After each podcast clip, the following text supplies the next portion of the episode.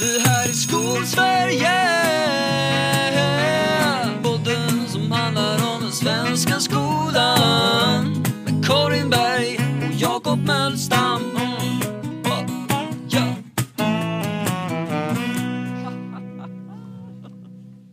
Ja, hur är det, Jakob, mitt i lovet?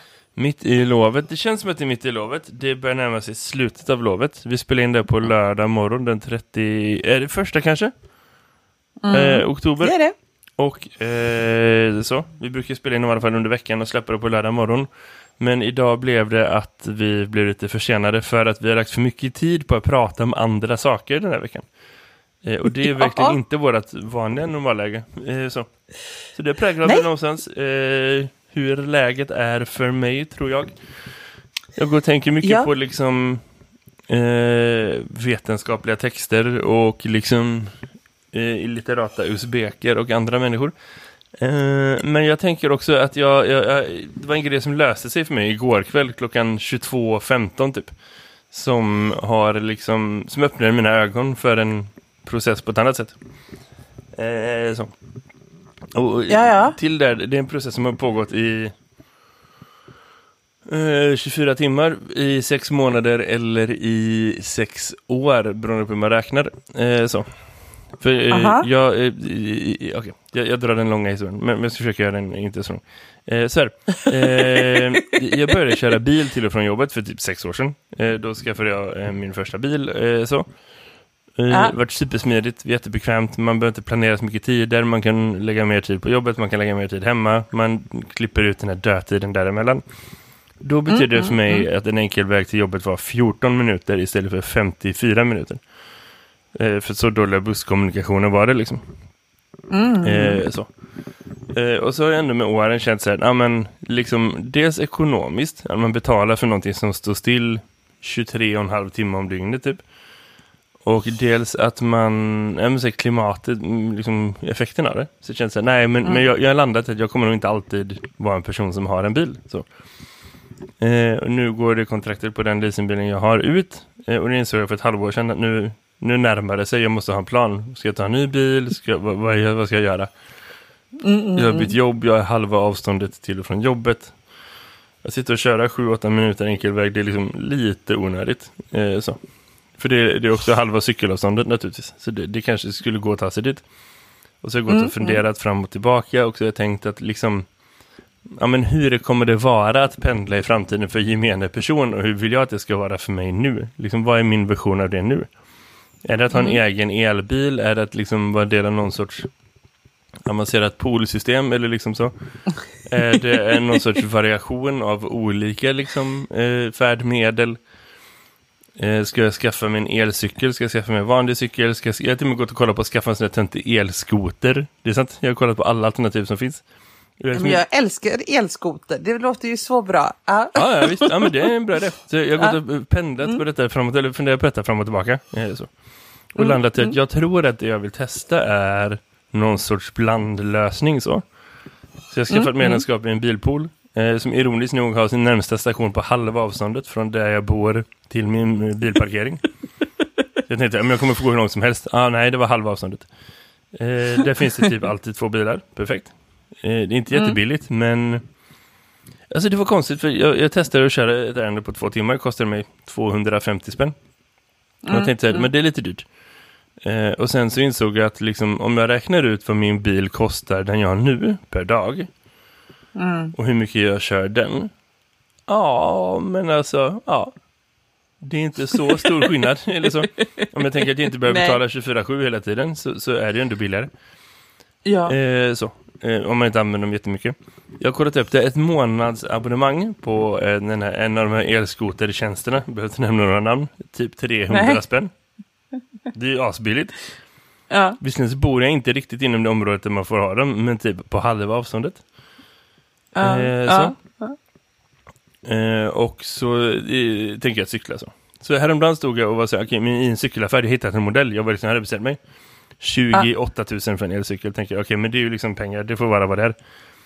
Ja. Och sen insåg jag så här, ja men varför vill jag lägga så mycket pengar på just det här? Alltså det, liksom, det känns som att jag låser in mig på en lösning istället för att testa den här variationen. Ja, men jag har verkligen gått in på det så mycket. Så jag var så här, nej fuck it, jag drar, det här är inte alls det jag vill göra. Det är alldeles för dyrt, jag måste kunna hitta något billigare. Så gick jag ut på Blocket och hittade en gubbe som sålde en cykel för 600 spänn. Tänkte, det här är precis det jag behöver för att också ha liksom mentalt inställning att liksom cykeln är inte det enda sättet jag har att ta mig fram. Så, utan det är liksom ett av flera. Plus att jag vill Men är det en vanlig träningen. cykel då? Ja, det här är en vanlig skitcykel. Det är precis vad du tror att du får för 600 spänn. Det, det är en bra deal. Hade jag, hade jag egentligen betalat rättvist hade jag kanske betalat typ 1500 spänn. Så det är ändå ett kap, men liksom, det är inte en 28 000 kronors cykel om du förstår vad jag menar. Nej, eh, ja, så den har, den har fungerande bromsar.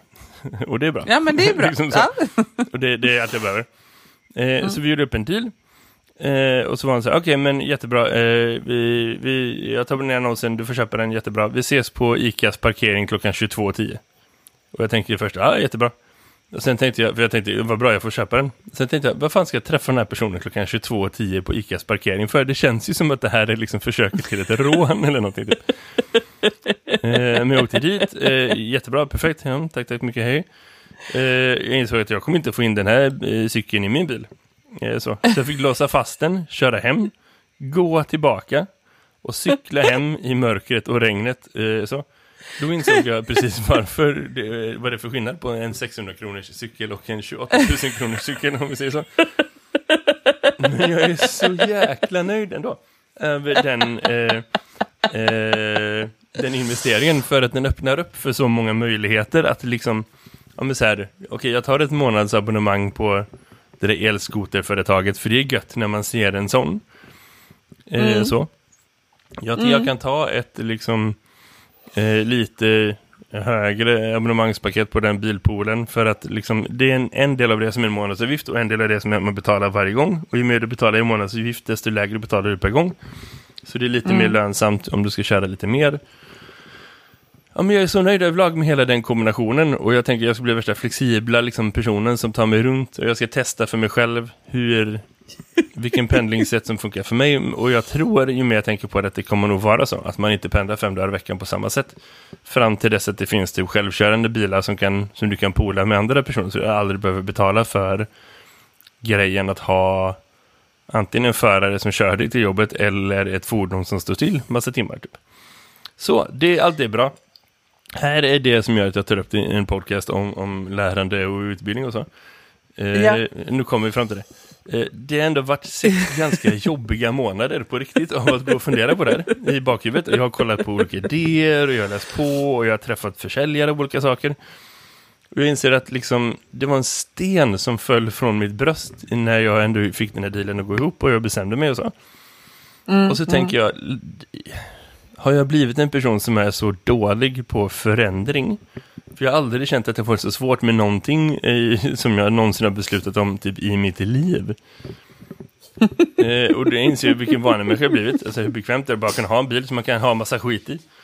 Där man kan ta sig mm. fram och tillbaka och aldrig behöver tänka på hur mycket eller lite man har med sig. Glömmer jag nyckeln när jag, jag kommer på, fram till jobbet, shit jag glömmer mina nycklar, då kan jag åka hem och hämta dem och tillbaka på en kvart. Det är liksom inte värre än så.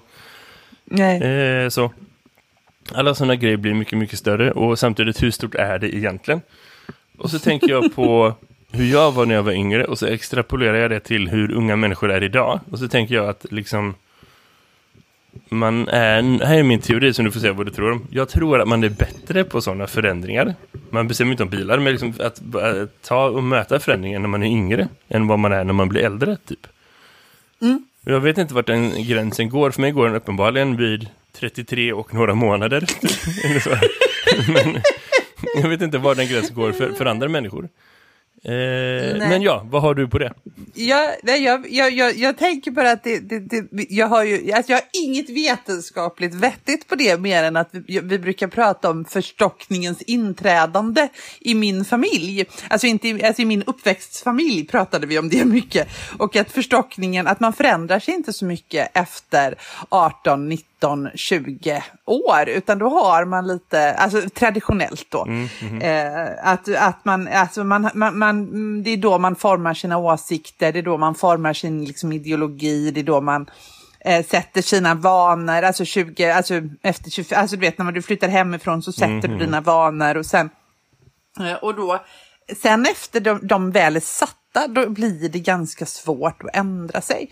Det, jag tror att det är så, eh, faktiskt. Men, Men, men är det eh, bara för att man liksom, när man är yngre så har man inte mycket erfarenheter och då är man lite mer så här, "Ah, ja, Eller är det att man är mer typ Ja. evolutionärt, att man måste vara mer flexibel för att kunna ta sig runt, för att liksom, man har inte så många andra styrkor att lita på.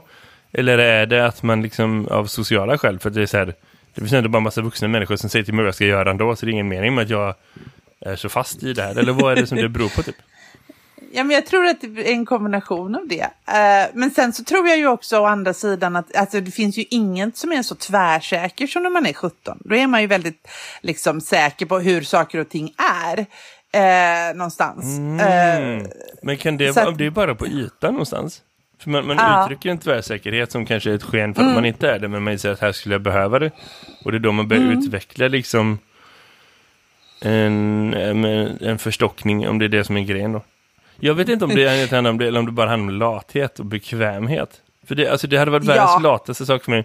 En, en av orsakerna till att jag inte riktigt kunde fortsätta det, det är faktiskt så här. Den bilmodellen jag har tillverkas inte längre. Eh, jag har haft samma modell fast i en nyare version och en annan färg. Typ. Först hade jag tre år med en och sen har jag tre år med en annan. Att fortsätta med samma modell fast med samma färg eller någon annan, typ samma pris, det hade varit världens enklaste sak. Men när den inte längre fanns med och när jag också kände här, nej men, alltså att ha, nej det här känns inte riktigt så. Så, så triggar det någon process i, ja, kanske. Kanske är det någon Ja. ålderskris, vad vet jag. Fast jag känner mig inte himla gammal. Nej, men jag vet inte. Ja, men jag har också förändrat min vana, fast det gick jätteenkelt. Men det var ju liksom... Men jag har ju å andra sidan alltid pendlat. Jag pendlade Eh. när jag pluggade. Alltså då var jag ganska bra Ja. på att ta mig på olika sätt. Men sen när jag började jobba så, eller när efter ett par år när jag jobbade så, nej. Ja, eh, Karin, hur är läget med Ja. dig då? Vi är fortfarande där. Ja, nej men vi är fortfarande där. Jo, men ja, det, är väl, det är väl bra. Eh, vi, vi, eh, eh, vi, har ju, vi, vi är ju inlåsta här, det är spännande. Eh, för att eh, vi har ju fått ett sånt där positivt coronabesked i den här familjen. Eh, Mm. Och jag funderar på, ska man berätta det, ska man inte berätta det? För jag kommer inte på att det känns ju lite som att vi är, vi får låsa dörren och sätta kors, gå inte in här. eh, det, är ju inte något, det är ju inte jättepositivt och det, det är... Eh, Det är positivt, Eh. men inte jättepositivt. nej, nej, nej, men alltså på ett sätt, alltså ska... nej men så, alltså ta corona när man, när man, ehm, eh, ja. Eh, jag vet inte, det kan man ju ha så här, det gör ju inget för att vi är inte sådär jättesjuka någon av oss och jag vet inte riktigt om jag är drabbad än, även om jag faktiskt tror det. Eh, så, så, är det ju som det är, men problemet är ju att, att man vill ju verkligen inte, eh, man vill verkligen, verkligen, eller jag, jag ska inte säga man, utan jag vill verkligen, verkligen göra rätt. Jag vill liksom inte sprida den här smittan. Eh, Nu har vi fått in den i hemmet och eh, den, vi vet var den kommer ifrån. Eh, nu är det som det är. Nu ska vi göra det här så att det, det liksom inte vi sprider den här skiten vidare till någon i alla fall. Och det har Just vi nog faktiskt lyckats med. Vi har, vi har nog faktiskt, när de har smittspårat här då, eh, inte drivit den här smittan. Det är jag lite nöjd med, om jag ska vara ärlig. Ja, eh, för vi har Eh, för vi har i, i, inte åkt något tåg eller suttit på någon buss, för det var ju höstlov och eh, eh, k- eh, liksom den som blev sjuk blev sjuk precis i början av lovet och sen stängde vi dörren. Liksom. Så vi tror att, att vi har ändå eh, lyckats att bomma igen den här liksom, smittspridningen. Då. Det skulle väl vara något barn då som eventuellt har kunnat sprida den vidare. Eh, men, men det som är svårt har jag kommit på, det är skriftliga instruktioner apropå hur vi har haft undervisning under våren och man får eh, läsa eh, eh, de här råden. Jag tror jag har läst dem 150 gånger liksom, fram och tillbaka och försökt att tolka vad fan är det de menar och så står det olika, alltså lite olika formulerade meningar i första stycket och i andra stycket. I första stycket så står det att du ska vänta sju dagar efter provtagningen och i andra stycket står det sju dagar efter första symptom. Just Och man bara, ja, det är inte samma sak. Nej, nej det är det inte. Och, eh, och, och då blir det så här, nej, ja, okej. Fast eh, hur länge ska jag vänta då? Ja, liksom så. precis. Och sån, sån information Och- får ju inte liksom vara, det får inte finnas några gråzoner. Nej, men det jag upptäckte är ju att det är ganska svårt att, att formulera, för då är det ju så tydligen då att, den, att eh, när du tar ett test så kan du ju, behöver du inte ha några symptom. Nej, Och då är det ju sju dagar efter provtillfället. Men har du symptom så är det sju dagar efter första symptom. fast när du säger det så, så är det supertydligt. Ja, men, men, men det här, ja, och det kanske stod supertydligt, det är bara jag som inte kan läsa. Det satt sig på Det- din det- hjärna någonstans. Ja, men så är det. Tråkigt Ja, men det, det är svårt. Alltså det händer någonting när du inte kan ha en dialog kring någonting. Platon var inne på något för länge, länge sedan. Alltså den dialogiska Ja, ja. informationsöverföringen. När du kan ställa frågor så att du verkligen vet att du har fattat rätt. Mm, För, att, eh, du, eh, för att när du läser någonting, det har blivit väldigt tydligt, så innebär det en tolkning. Du, behö, du behöver liksom tolka informationen eh, på något sätt när du läser. Eh, om du inte kan fråga om hjälp. Mm. Det har varit en nyttig lärdom, så kan vi väl säga. Men det där är Eh, intressant, för det- där kan man tänka att så här, i, i, i vården överhuvudtaget så, så måste det Mm. vara en extra viktig situation just där det är så här, här kan man inte räkna med att folk kan läsa och förstå. Inte för att det är så himla tekniskt komplicerat, utan just för att man så här, nu är jag i en situation där jag inte liksom har ramminne att ta in det här och tolka det. Och det, finns, det är inte bra att man tolkar det, för man kan tolka det på olika sätt. Ja, Eh, liksom, om du så bara säger du ska sätta dig i karantän. Jaha, men vad menas med det? Är det att jag inte ska gå till jobbet eller är det att jag inte ska gå ut alls? Eller liksom vad ingår och inte och så. Men också liksom att det är en period när man just har fått veta, oavsett om det är corona eller något annat, så nu har du det här. Det kanske också sätter hjärnan i någon sorts så här flux där man bara, men jag fattar inte, vad, eh, vad händer? Det är som någon sorts bakgrundsljud typ. Att, att, att liksom, de måste nog jobba med väldigt, väldigt tydliga instruktioner, tänker jag, överhuvudtaget. För att man möter Ja. folk som är, visserligen tvärsnitt, du kommer ju möta folk som i vanliga fall fattar jättebra, och folk som i vanliga fall inte fattar ett skit. För att det är hela samhället som söker sig till vården. Så. Men, men eh, eftersom alla människor har det gemensamt att de är i en lite konstig situation just då, så måste det ändå vara någon sorts normalläge inom vården. Att eh, det här med skrivna instruktioner ska vara så jävla lätt, typ.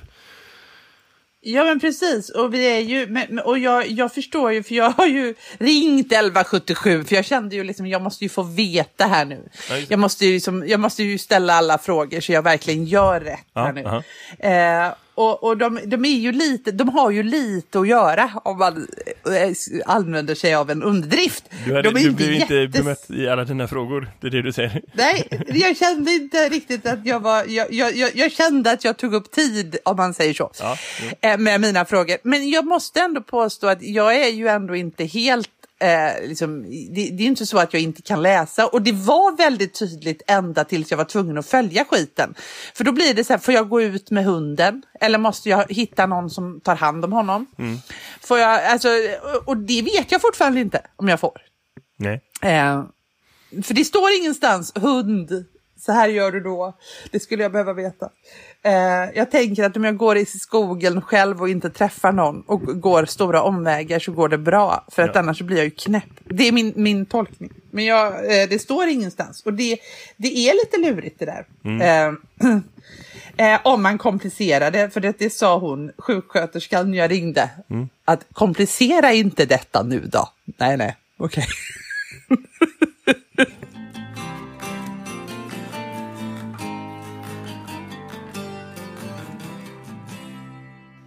Tänker det var länge sedan vi hade en jingle mitt i avsnittet. Ja. Det kanske vi hade, typ här.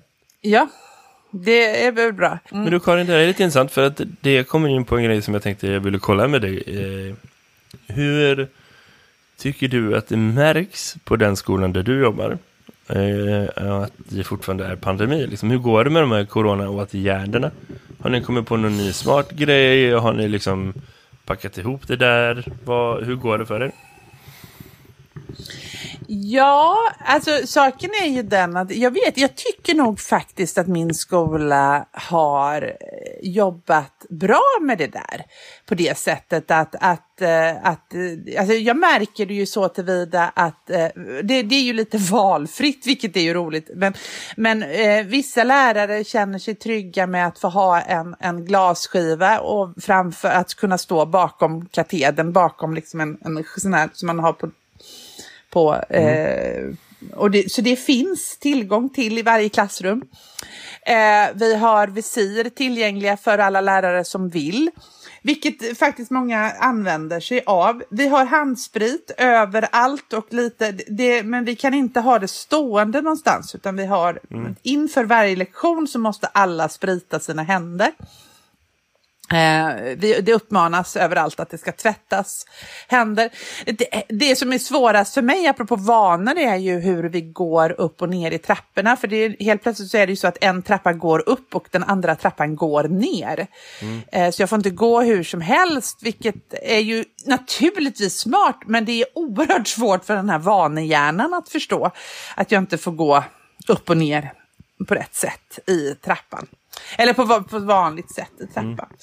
Mm. Eh, dessutom så är det, har alla elever bestämda platser som jag då är satt att kontrollera att de sitter bredvid samma person.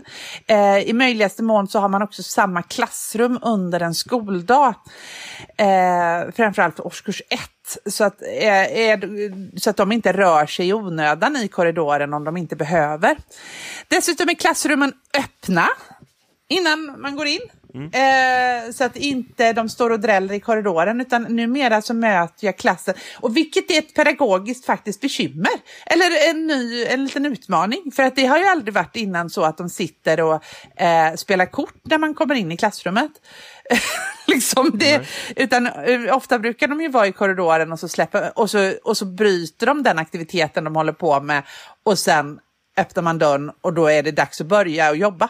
Ja. Nu sitter de ju i klassrummet redan och hänger och när jag kommer och då måste jag bryta, måste jag aktivt liksom säga nu förändrar vi den här, nu blev det inte rast här längre utan nu är det... Ja, men jag förstår. Eh, så, eh, som, som är liksom, kräver att man inte går in för tidigt eller liksom, det kräver att man är lite på tårna. Alltså det kräver en annan typ av lektionsstartsplanering helt enkelt. Spännande.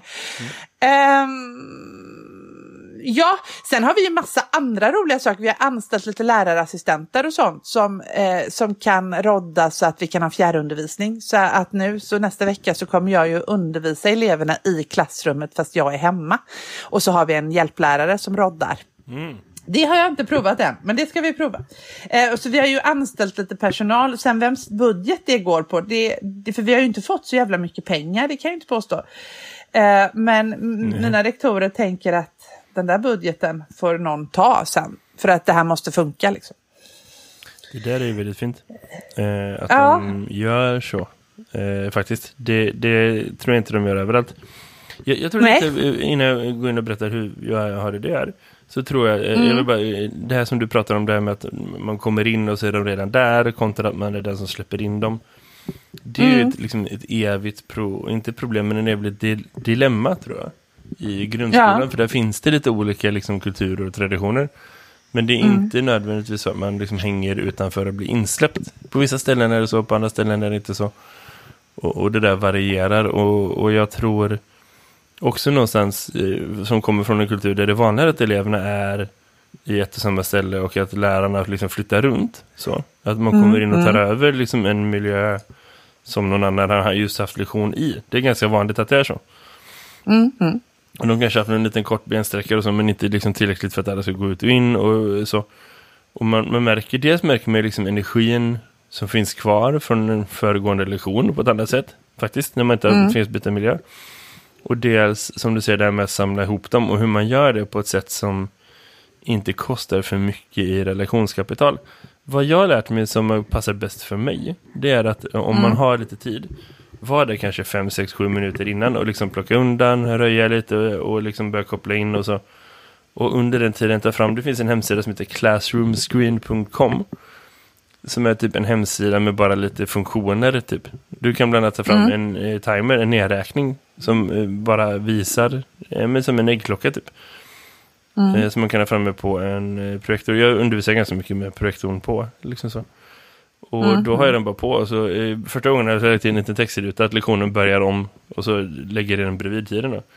Och Mm. nu sen efter ett tag så vänjer sig eleverna vid det så mycket att man inte behöver förklara att man kan bara ha den nedräkningen och så ser de att nu är det tre minuter kvar, nu är det två minuter kvar. Så de själva vet Mm. typ när de behöver landa. Och då räcker det med att jag säger till dem, eh, kanske en halv minut innan, att ah, nu är det dags att börja plocka upp. Och så är de liksom mentalt med på det. Så behöver man inte vara den som Mm. tjatar hur många gånger som helst nu är det dags att byta aktivitet, typ. Nej. Eh, så, för det, det är en grej som jag har insett att jag måste designa bort just det tjatet. För att, och det kanske Ja. är olika olika åldrar och så, men det är så här, man kan hålla på med det i döddagar och det sätter sig som en negativ spiral hos grupper som in, där det tar för lång tid från början. För då blir det liksom hela den här gråa massan av dem som egentligen inte är en del av det problemet, men som eh, snappar upp att ah, men det här tar lite tid så att jag behöver inte skynda mig för jag kommer ändå inte vara den sista som är klar ändå. Gör att det, tre Nej. minuter kan bli tio minuter, typ, är du med? Ja, men precis. Och det är ändå värdefull tid som man vill använda till något annat. Och det låter man ju säga superanal om man inte är lärare. Så tänker man tänka att men fan, två, tre minuter, vad håller du på med? Men, men det är liksom för deras självbild av sig själv som en framgångsrik elevgrupp och för att man vet att tid ackumulerar så är det liksom viktigt att hålla på sådana grejer. Så. Ja, men absolut. Men vad hette hemsidan sa du? Classroomscreen.com Screen? Ja, klassrumsskärm.com. Liksom. Eh, För det så- låter ju oerhört, alltså jag, för jag har aldrig haft det.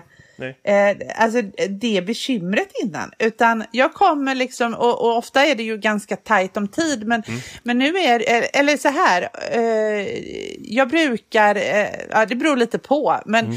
vill, eh, ibland vill man ju komma dit och, och liksom förbereda och sitta i, vara i klass. Det, det, ofta är det ju nollbyten och sådär, men Mm. nu är det ju inte det i, i år, för nu sitter de ju ofta i sina egna klassrum liksom. Mm. Och då kommer man ju in där, och för att of, annars brukar det ju vara så att man släpper in en klass, eh, tar Mm. ut en klass och släpper in en ny, men det kan vi ju inte riktigt göra i år med tanke på att det är ju, vore ju det vore ju lite korkat ur smittskyddssynpunkt. Eh, och det, men det är så det alltid har sett ut. Så det har ju egentligen aldrig varit något bekymmer. Men, men det här är faktiskt någonting som blir sådär tråkigt. Att nu kommer jag in och är den, en- du vet, liksom. Nej men jag förstår det, för man är den som stör. Man är den som... Eh, Ja. så, jag förstår mycket väl det. Och det där är en... Eh, alltså hur man startar en bra lektion, det hänger ihop med precis den grejen. Hur man samlar ihop dem, hur man får in det. Och Ja. en del av den starten som du har haft etablerad tidigare är ju naturligtvis att man släpper in dem. Och nu är du välkommen in och nå, då kommer de in i ett rum där bara den aktiviteten händer och då är inte det så konstigt. Här är det en Nej. lite större utmaning, men, men det går att göra. Det går att bemästra. Men, men som sagt, jag tror fallgruppen är att man inte vill bli den som tjatar. För men att det precis. kostar Nej, jag- mer än vad man får ut av det. Även om de Ja. fattar varför och även om det är ingen som ifrågasätter att du har rätt att liksom, nu ska vi börja aktiviteten. Jag, jag hade tänkt så här, även om det är två, tre minuter Eh, även om det är nollbyte och lektionen egentligen ska börja nu så är det ändå lagt på en klocka på två, tre minuter och sagt så här, okej men nu får det här får ta så lång tid innan det börjar typ. Är du med? Mm. För att det är värt att bara ha det som en ritual varje lektion. Ja, jag, jag, ska, jag ska ta det i beaktande och fundera på hur jag kan översätta det till, till Ja. så att de inte, men, men det, är, det är inte dumt. Det är ingen dum idé, helt klart. Nej, Eh, en sån enkel, jag älskar ju de här enkla grejerna som ändå Det tror jag med. eh, Så länge man säger att det är det som är det enkla, det är inte det som är professionell utveckling. Jag har varit på lite för många studiedagar där liksom det är budskapet. Använd sådana här grejer och man bara mm. Fast Nej, det här är gud, liksom skrapa ja. på ytan eh, utveckling så. Åh, Ja. Åh, det, vi, vi skulle kunna ägna hela den här podden åt den utbildningsdag eh, jag var kallad till angående kopplad till corona som bara handlade om, alltså det, jag ska inte ens säga vem det var som höll i den för att det, den sågningen jag kommer, alltså apropå det här med anpassningar till corona och folk som ska vara på tårna och undervisningen som ställer krav. Eh, när man då, så, så kallas vi då av ett mult, stort multinationellt företag. ehm, eh, att nu har vi, ska, har vi samlat ihop de, de, lösningar för dig som i den här när du måste undervisa på både distans och i, i klassrummet. Vi har lösningen för dig så att eh, kom här så ska vi hjälpa dig med metoderna och eh, eh, ge dig verktygen för att lösa den här situationen. Så jag går ju dit i tron om att jag ska få, du vet, liksom lite, eh, hur, vad är den ultimata strukturen på en digital lektion och hur gör jag när den är asynkron, när jag har eleverna i skolan en lektion och mm, nästa mm. lektion är asynkron. Och, och mm. Alltså, jag, jag, har ju den förväntningen och jag har ju så många frågor eh, som, som handlar om just det, för att jag, jag förstår ju att man kan göra bra digital undervisning, för det har jag läst, ja. men jag förstår inte hur det går till. Eh, och jag försöker hitta någon som kan förklara för mig hur det går till. Och jag tror att det här kommer att vara tillfället. Mm. Och så... och så möts jag av två käcka försäljare som vill sälja sina produkter. Eh, vi har mm. en... Eh, vet du, du kan ladda ner den här appen till din dator och den här produkten har vi och det här är så himla käckt och Screencastify kan man ha. Och jag bara, ja, men det här, vad är det vi inte vet om det här? Det här har vi gjort sen 20, vadå, det här har jag gjort, jag vet inte hur länge, hur många år har jag använt de här, alltså, vem, vem är det som har kallat mig? Och så sådana här checka hejarop som alltid blir när det är digitalt. Var inte rädd för att prova. Bara, vet hon vem hon pratar med? Nej. Kände jag då. Jag har ju, det, det här, eh, alltså. Alltså herregud. Alltså det var som om vi var på en, en digital konferens 2010. Det var en fruktansvärd förolämpning. Alltså det var en sån förolämpning mot mig som, som, som lärare så att jag vet inte riktigt. Ja, eh, jag har aldrig, alltså sällan jag har varit på något så dumt i hela mitt liv. För att det, det var ju liksom, vad, vad, tror hon vi gjorde i våras? Vad tror de att vi höll på med i våras? Liksom. Mm. Nej, vi, vi, vi använder inga digitala verktyg. Det är bra att använda Meet. Då kan man, nej. Liksom, du kan dela din skärm. Man bara, nej. Ja, men jag, okay. jag tror så här, till det, de individernas försvar. Att eh, många ja. gånger så har sådana multinationella företag en idé att liksom sådana presentationer ska följas efter ett visst manus. Så det kan vara att de ja. är ditskickade för att göra det. Fast att de mycket väl förstår att det här är inte det som de här lärarna behöver. För de har haft det exakt den genomgången fyra gånger förut och har fått precis samma feedback. Men att deras arbetsgivare säger, jo, nu ska vi vara corporate, så här, det, det här är den utbildningen som vi erbjuder. För de vill ha samma över hela liksom, landet, eller hela världen, eller hela liksom, sin marknadsområde. För det är bra för dem, typ. Eh, ja. Det finns ju mycket exakt... att säga om den företagskulturen. Ja. Men jag tror det kan vara mer det, mer än individuell inkompetens. Det kan vara individuell inkompetens nej, men, också. Nej, men, men det var exakt det. För att det, det, var ju så, de sa ju det. Den här föreläsningen är det vi har över hela, eh, över hela världen. Så den, den var ju liksom, det här kablades ut, det här manuset kablades ju ut överallt. Men mm, förstod, och jag är mest faktiskt förbannad på mig själv att jag inte var mer källkritisk. Ja. Varför la jag min dyrbara tid på den här skiten? Det borde jag ju ha förstått. För vet du vad som är grejen? Det finns fortfarande så att det finns jätte, jättemånga skolsystem i världen där lösningen på corona-anpassningar eller så är att folk mm. får komma in en i taget och hämta veckans stenciler. Och sen mm. lämna in veckans stenciler och så är det klart. Och det är allt man gör, det mm. finns ingenting mer. Eh, mm. Och det kan man inte säga är dåligt, för det är det enda som man, man kan göra. I vissa åldrar, vissa mm. regioner, vissa områden och så. Men, men för dem är det mm. så här, aha, här fanns det fyra, fem as värdefulla idéer i den här föreläsningen. Men det funkar inte om man jobbar i ett superdigitalt liksom, system där man har helt andra krav. Där man skulle behöva sätta sig ner med en specialist och vara så här, en som är teknisk specialist och en som är liksom pedagogisk specialist och vara så här, okay, vad kan vi göra med det här tillsammans? Typ? Eller hur? Och sen så borde de ju inte döpt den till att det här var Nej. lösningen för, för den här typen av undervisning. Det är lite dåligt det eh, kontextmarkerat som du säger, för att lösningar är olika för olika personer. Vad jag kan känna ja, med liksom är... coronaåtgärder och så på en pedagogisk nivå, det är att jag har mm. svårt att eh, gå tillbaka till liksom det läget som vi hade i våras med olika lösningar och så. För att mm. alla mina elever är helt nya. Ingen av dem hade jag i våras. Så de kommer från helt olika erfarenheter av liksom vilka regler som gällde, bara praktiskt till liksom vad som fanns i olika miljöer, till liksom mm. eh, hur man själv måste förhålla sig, hur, hur sjuk kan man vara och gå till skolan, eh, spoiler, mm. inte alls, eh, till liksom pedagogiskt, här, hur jobbar vi här, vad har vi gjort här och så. Vi har ingenting mm. att gå tillbaka till som vi har en gemensam erfarenhet av. Det enda som vi har att gå tillbaka Nej. till det är liksom vad de har haft på sina olika ställen, vilket verkar vara väldigt, väldigt olika. Så det, mm. Och det är lite så här, det är lite tråkigt för att Eh, 80% av liksom de eleverna som finns på den skolan där gick där i Mm. våras. Nej, men därför, de grupperna är liksom majoritet Mm. de som gick där i våras också. Eh, Eftersom vi är fortfarande en ny skola som expanderar så är det påfyllnad lite här och var. Men de, Mm. liksom, där, de grupperna där det är kanske 2-3 av 30 så är det så här, ja men kom bara in och så lär dig följ efter de andra. Medan Mm. vi har några grupper som är helt, helt, helt nya och det finns inte så himla stor förståelse för att då måste man börja om från början utan då är så här, ja nu går vi tillbaka till det här och så bara ska det funka liksom med rutiner i gemensamma utrymmen och Mm. gemensamma överallt och så och det det är en utmaning eh, som jag insett att jag måste lägga mer tid på. För de har gått igenom någonting eget som inte de har fått bearbeta och som liksom mycket väl finns saker fortfarande nysta i. Allt från så här, saker man sa, fick offra till saker man kanske upptäckte som var nya och smarta och så. Som ingen har följt upp med. Ja, för de blev absolut. bara släppta på sommarlov och sen så var det lite lugnare och det behöver man ta tag i nu när det blir lite mer. För vi bor i en region där det är skärpta råd nu. Och sen också ge dem tid att snappa upp så här, så här har vi gjort här. Och ge dem tydliga instruktioner. Det funkar så här, vi gör det här. Du pratar om så här, den här trappan går man upp i, den här trappan går man ner i.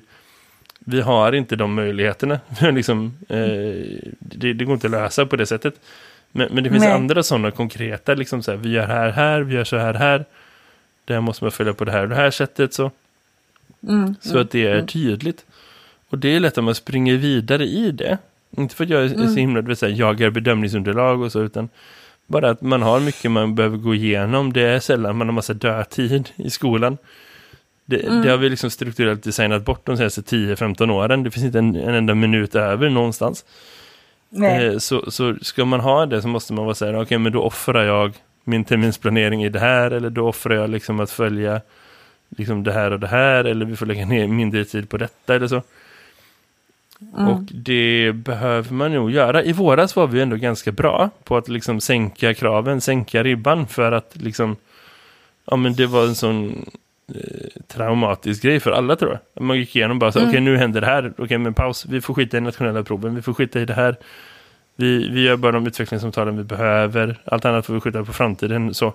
Och dels är det så att mycket av den framtiden är nu, så det är nu vi behöver ta igen det som vi skulle gjort då. Men också att, att vi har kommit till den punkten att vi kan inte fortsätta skjuta saker hur mycket som helst framåt. Vi måste också ha konkreta saker att gå på. Så. Jag märker supertydligt på de fjärdeklasserna jag har att det är en helt annan grupp att jobba med än de fjärdeklasserna jag haft förut där jag har haft tillgång till nationella provsresultat. Det är en helt annan utmaning att hitta elever som behöver stöd och inte liksom så. Och det kommer påverka en del av dem ganska länge tyvärr. Att, att, att liksom de inte har blivit sedda och bemötta på det sättet de behöver från början. Liksom. Men också att eh, de har det behovet av att vi sänker ribbor och att vi sänker liksom, förväntningar. Nu är det inte det som att du- om du går årskurs 4 att du har liksom tre prov i veckan som man kanske har i andra delar av skolsystemet i normalfallet. Men men, men bara känslan av att liksom jag är äldre, jag eh, går på en svårare skola, allting är nytt, allting är mer komplicerat, jag måste prestera, hur kommer det gå bra för mig? De frågorna har man ju alltid, eller hur? Mm. Mm. Alltså alltid i samband med skolövergångar innan man har riktigt landat. Och många av dem har ju landat, herregud det har gått två, tre månader, de är ju verkligen där. Men många av dem är fortfarande så här, ja, fast alltså vad händer här? Och det är klart, man, man kan inte beröva de där känslorna av att man, av att man liksom lyckas med någonting nytt som man för ett halvår sedan trodde skulle vara svårt. Mm. Eh, det behöver man inte göra. Men eh, det får man inte göra. Man måste se till att de får den känslan. Men, men ja, det finns någonting i det som ändå är så här.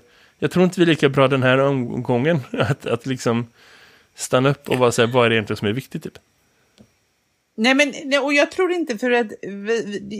Nej, jag, jag håller med dig om det och jag tror också att det finns någon slags...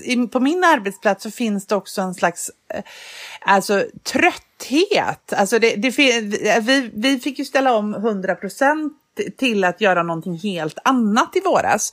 Eh, vilket liksom, eh, alltså det här när vi fick eh, distansundervisa. Och det finns ju no- det finns en enorm trötthet hos både elever och lärare.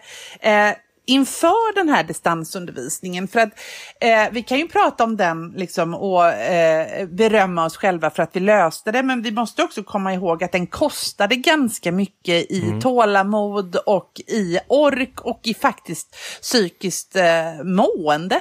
Det, blev, det hände någonting med den generationen när de fick gå hem och sitta hemma. Det, det, mm. det, det är väldigt, väldigt tydligt att, att eh, det finns liksom en eh, en uppgivenhet, en, en liksom... Eh, det, det, det, ja, om man uttrycker sig väldigt eh, liksom... Mm. Så, så, har det lagts en sordin på stämningen. Den är, den är liksom, de här treorna som ska ta studenten känner, det är inte alls det här, åh vad roligt vi ska ta studenten-känslan. För de vet som inte om de får ta studenten. De såg hur det var Nej. förra året och tänker det är inte alls säkert att jag får ta någon student. Och de, har, de hinner Nej, inte bygga precis. massa förväntningar. Och på ett sätt är det kanske enklare att, att liksom ta sig igenom hela den processen om man inte har massa förändringar som grusas. Så. Men man kan Nej. också tänka att det finns som du säger någonting negativt att inte ens få förvänta sig vad som komma ska typ.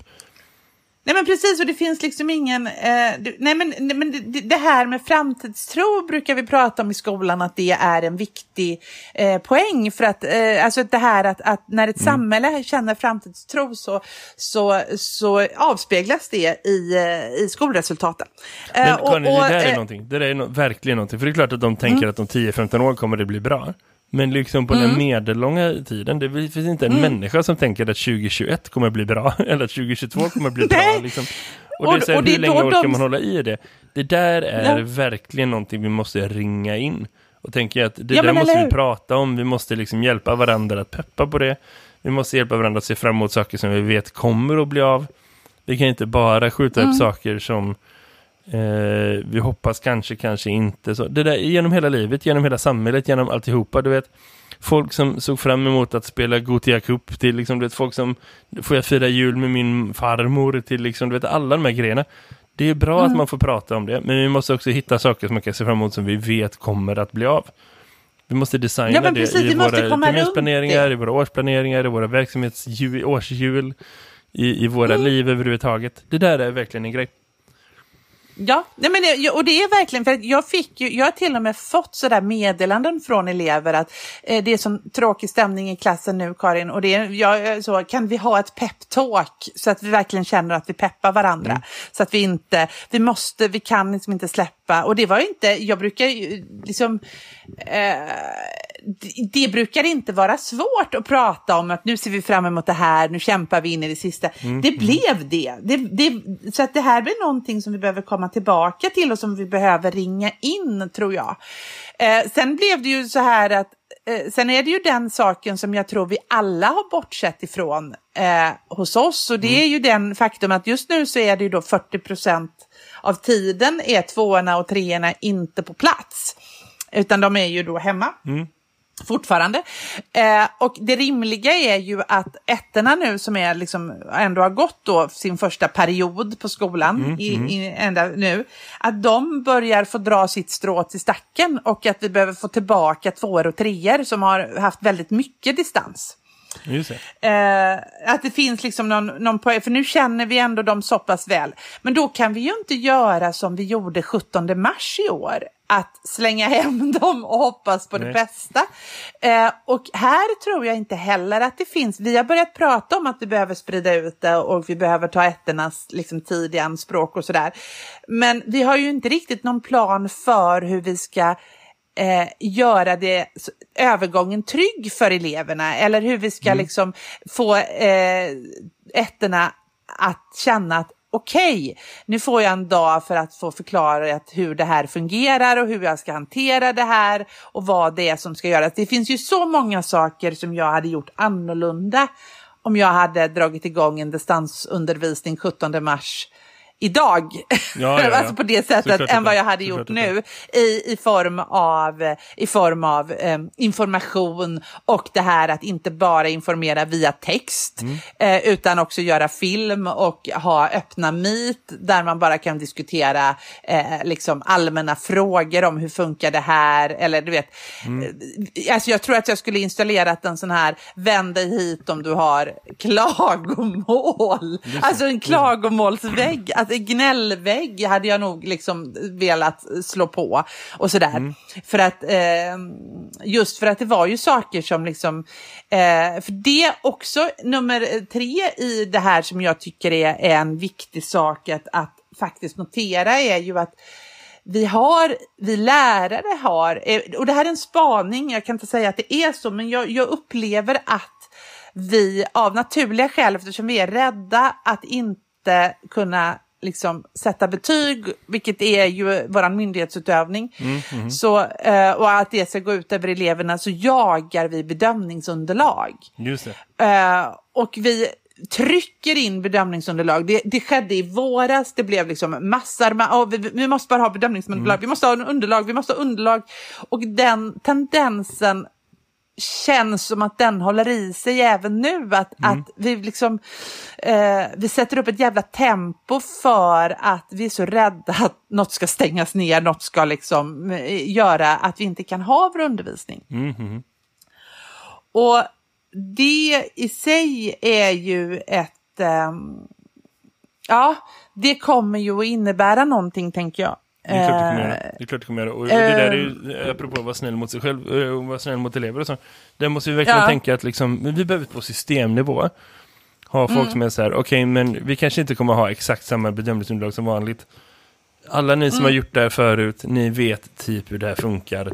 Hjälp era kollegor som är nya och liksom låt det gå lite mer på magkänslan just nu då.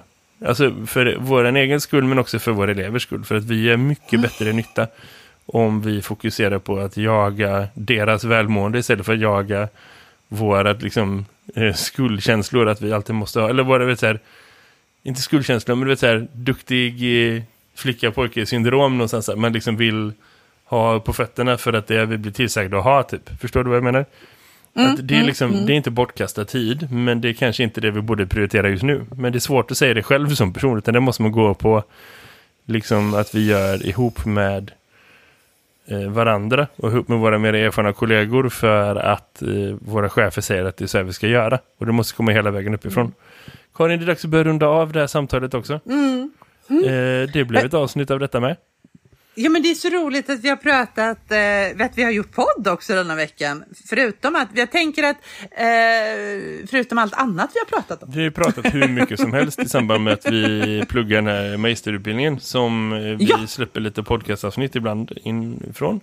Kopplat mm. till en, en serie som vi kallar för Skolsverige-pluggar.